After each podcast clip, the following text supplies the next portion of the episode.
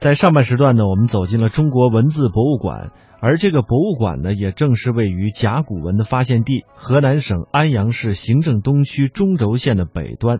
其实，对于甲骨文，很多朋友都怀有着好奇之心。那么，接下来的时间，我们也来揭开甲骨文的秘密。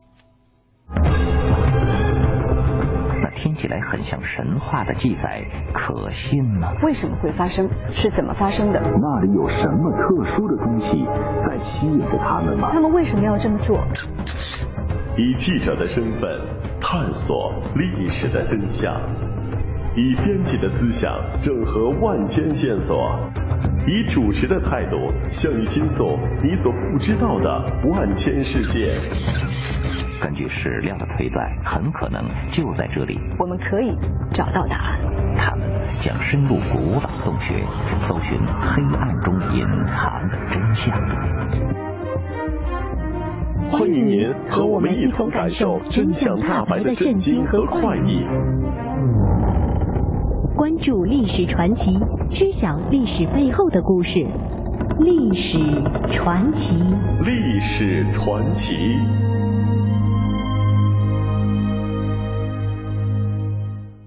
欢迎打开今天的历史传奇。大家好，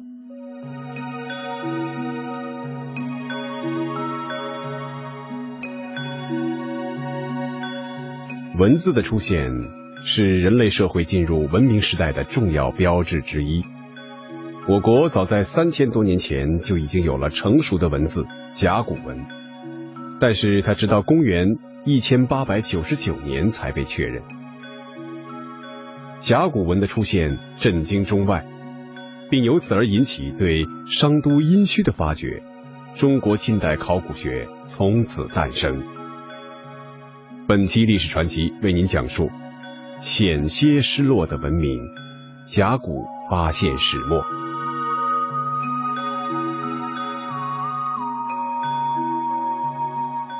古代甲骨上的刻画痕迹被确认为是商代文字，是十九世纪末、上世纪初，包括敦煌石窟、周口店猿人遗迹在内的中国考古三大发现之一。可是，它的发现过程。却是十分偶然而又富于戏剧色彩的。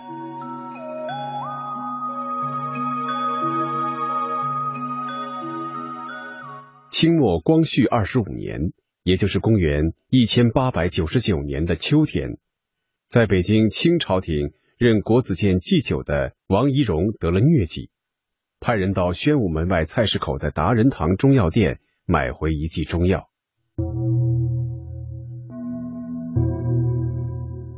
王懿荣无意中看到其中的一味叫龙骨的药品上面刻画着一些符号。龙骨是古代脊椎动物的骨骼，在这几十万年前的骨头上，怎么会有刻画的符号呢？这不禁引起他的好奇。国子监祭酒这个职位，相当于中央教育机构的最高长官。王懿荣对古代金石文字素有研究。当时看到这块龙骨以后，王懿荣便仔细的端详起来，觉得这不是一般的刻痕，很像古代文字，但其形状又不是熟知的大篆、小篆。为了找到更多的龙骨做深入研究，他派人到达仁堂，以每片二两银子的高价，把药店所有刻有符号的龙骨全部买下。后来又通过古董商范维清等人进行搜购。累计共收集了一千五百多片。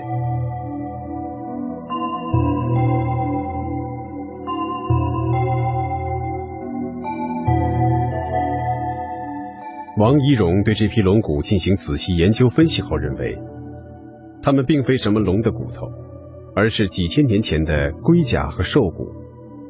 他从甲骨上的刻画痕迹逐渐辨认出日、月、山、水、雨等字。后来又找出商代几位国王的名字，王懿荣由此肯定这是刻画在兽骨上的古代文字。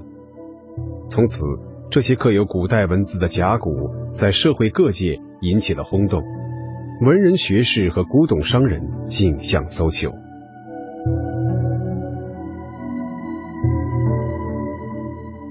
曾有人对王一荣从中药中发现带刺龙骨之说提出质疑，认为王一荣在他的有关著述中没有这方面的记载，并认为王一荣吃的龙骨在药店已经加工成细粒，看不出刻痕文字来的。而且当时菜市口一带并没有达仁堂药店。对此，后来研究甲骨文的学者周少良说，当时龙骨在中药店都是成块成片出售的。直到三十年代，他到中药店买龙骨还是这样。至于达仁堂药店，当时确实不在菜市口，但菜市口有一家著名的西鹤年堂中药店。当时的人很迷信西鹤年堂，买中药都要去西鹤年堂药店，这也有可能是当时传误造成的结果。至于著书立说方面，首先对甲骨文做出确认的王懿荣。还没来得及做深入研究并著书立说，八国联军便逼近北京城，他被任命为京师团练大臣。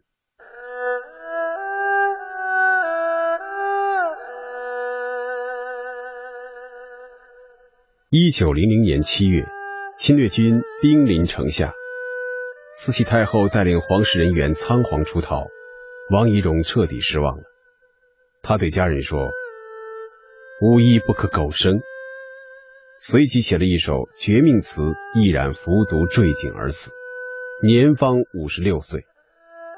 后来人们称这位最先发现甲骨文的王懿荣为甲骨文之父。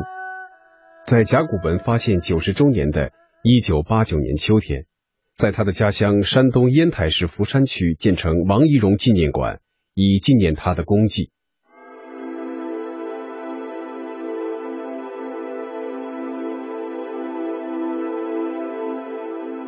王懿荣殉难后，他所收藏的甲骨大部分转归好友老残游记作者刘鄂。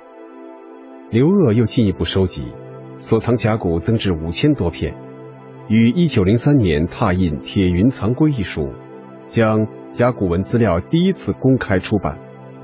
不久，学者孙仪让根据《铁云藏龟》的资料，又写出了甲骨文研究的第一部专著《契文举例》。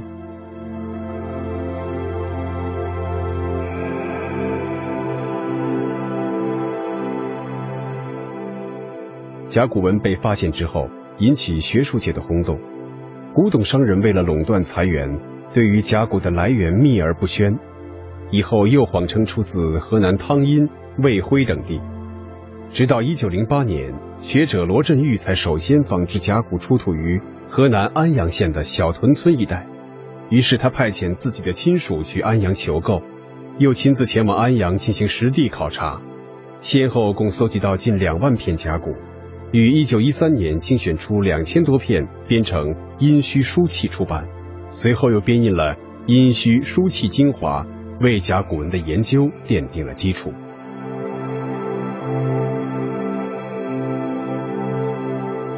继罗振玉之后，许多著名的学者，如王国维、郭沫若、董作宾、唐兰、陈梦家、荣庚、于行武、胡厚轩等。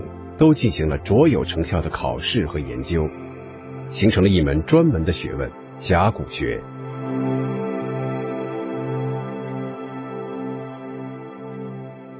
在甲骨文还未确认之前，河南省安阳市小屯村的农民在耕作时就不断的在农田里挖刨出古代甲骨。据说，把甲骨当作药材到中药铺去卖的第一个人，是一位叫做李成的剃头匠。一次，他害上一身脓疮，没钱去求医购药，就把这些甲骨碾成粉敷到脓疮上。想不到流出的脓水被骨粉给吸干了，而且还发现骨粉有止血的功效。从此，他就把它们收集起来，说成是龙骨，卖到了中药铺。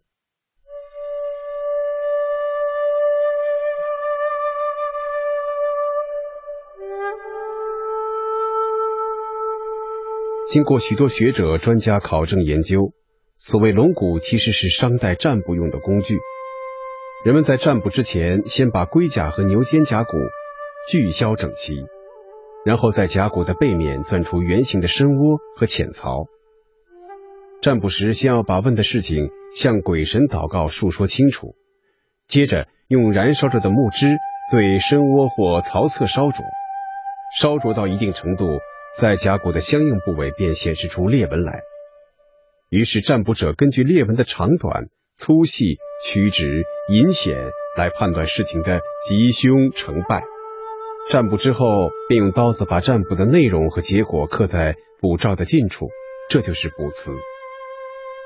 刻有卜辞的甲骨被当作档案资料，妥善收藏在窑穴中，这样才得以流传于后世。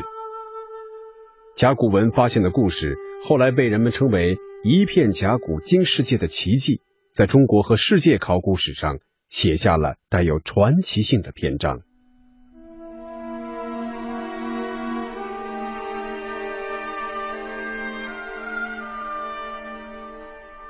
由于弄清了甲骨出土的地点，从一九二八年秋天到一九三七年抗日战争爆发之前的这段时间。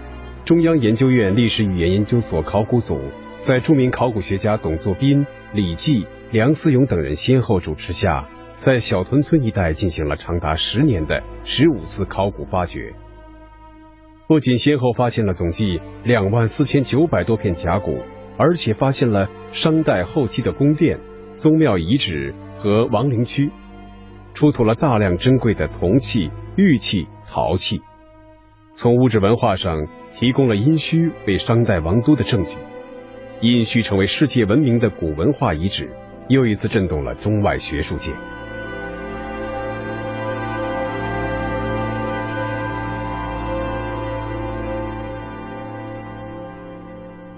一九四九年以后，考古工作者又进行了多次调查发掘，大体弄清了殷墟的范围和布局。位于安阳市区西北郊的殷墟。它以小屯村为中心，东西约六公里，南北约五公里，总面积三十平方公里左右。恒河南岸的小屯村一带是殷王居住的宫殿区，发掘出宫殿基址数十座，最大的一座面积是五千平方米。恒河北部是殷王陵区，先后发掘出十几座大墓、一千多座小墓以及大批祭祀坑，在宫殿附近发现了。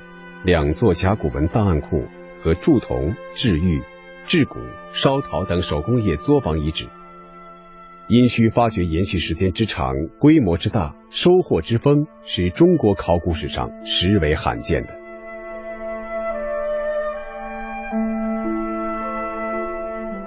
为了纪念殷墟考古的伟大发现，一九八七年秋天，安阳市在宫殿遗址区东北面修建了一座。殷墟博物院复原和再现了三千年前殷王宫和一些建筑的风貌。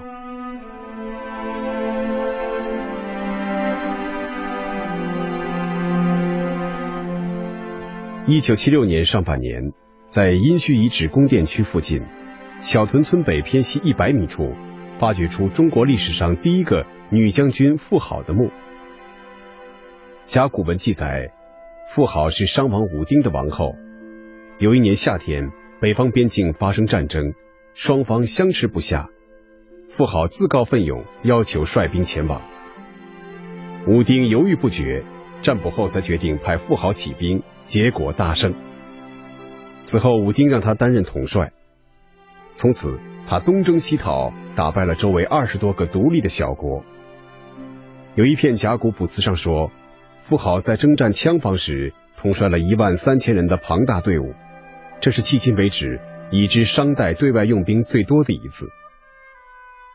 富豪墓是殷墟发掘的唯一保存完整的殷代王室墓葬，出土的很多器物上都刻有铭文，是唯一能与甲骨文历史文献相印证，从而能确定墓主身份年代的商代王室墓葬。针对殷墟遗址进行的考古已经持续了七八十年，在这个过程中有三次是对甲骨文的重要考证与发现。第一次是一九三六年六月十二日，在小屯村北宫殿区发掘出一个甲骨坑，保存着带字甲骨一万七千零九十六片，记录着商王武丁时期的许多活动。看来这是武丁王室的甲骨文档案库。这批甲骨片的出土。对考证武丁时期的社会、政治、文化、生活有极宝贵的价值。发掘时，坑中还发现埋有一个身体蜷曲、侧卧的尸骨，其身躯大部分压在甲骨上。专家认为可能是档案库的看守人。第二次是一九七三年在小屯村南地又发掘出甲骨七千一百五十片，其中刻字甲骨五千零四十一片。与这批甲骨同时出土的还有陶器制品。这种甲骨与陶器共存的现象，为甲骨文分期及殷墟文化分期提供了宝贵资料。第三次是一九九一年秋天，在花园庄东地发掘出一个近两平方米的甲骨坑，但是其中出土文物的叠压厚度却达零点八米，总计出土一千五百八十三片甲骨，其中刻字甲骨有五百七十九片，记载内容丰富。而且问卜者都是武丁时期的王族成员和高级贵族，这就说明在那个时期，占卜活动已不限于最高统治者国王，王室贵胄都可以利用占卜来预测吉凶了。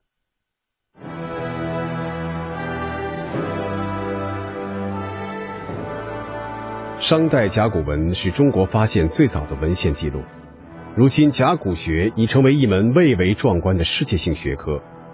从事研究的中外学者有五百多人，发表的专著论文达三千多种。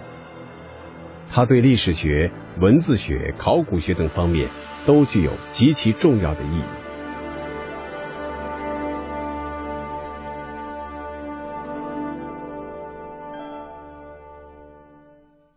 司马迁在《史记》中有一篇《殷本纪》，详细记载了商王朝的世系和历史。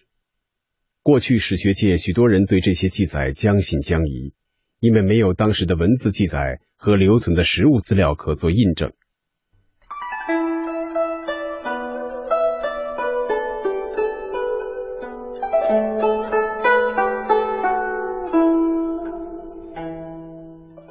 上个世纪初，罗振玉在他搜集的甲骨中发现了刻有商王朝先公先王的名字。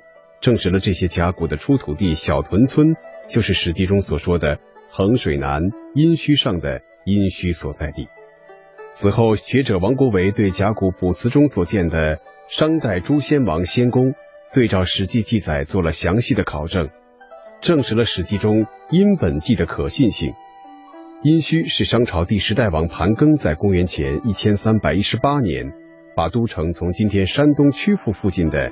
衍迁到小屯村一带的殷这个地方，从此历经八代十二王，在此建都达二百七十三年之久。这些研究成果把中国有考据可信的历史提早了一千年。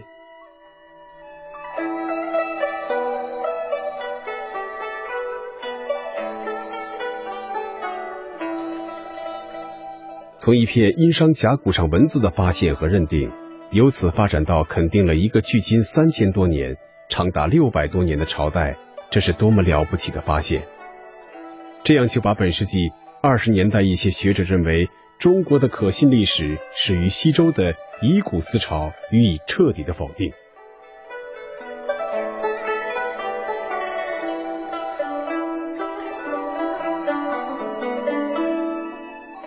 殷墟甲骨的大量出土。反映了商代占卜风之盛，王室贵族上至国家大事，下至私人生活，如祭祀、气候、收成、征伐、田猎、病患、生育、出门等等，无一不求神问卜，以得知吉凶祸福，决定行止。于是，占卜成了国家政治生活中的一件大事。朝廷设置了专门的机构和卜官，有刻字的甲骨都作为国家档案保存起来。堆存在窑穴之中，因此甲骨上的卜辞成为研究商代历史的第一手材料。它反映了公元前一千三百年到公元前一千年的社会生活的各个方面。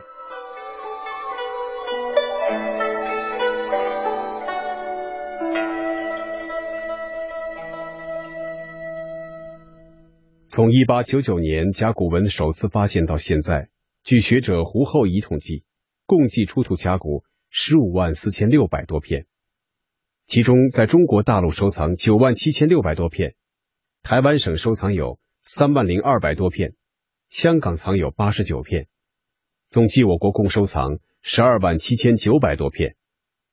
此外，日本、加拿大、英、美等国家共收藏了两万六千七百多片。到目前为止，这些甲骨上刻有的单字约四千五百个，迄今已试读出的字约两千个左右。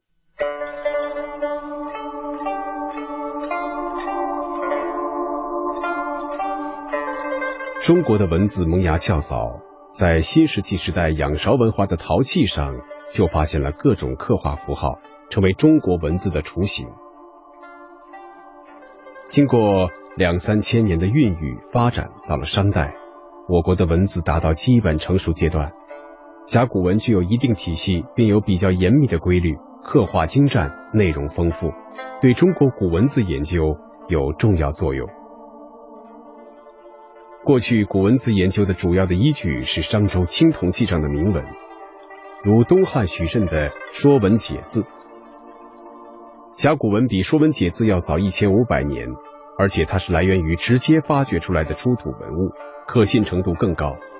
对研究汉字的起源和发展，纠正《说文解字》的疏漏和失误，解决青铜器铭文中悬而未决的问题，都有极大的价值。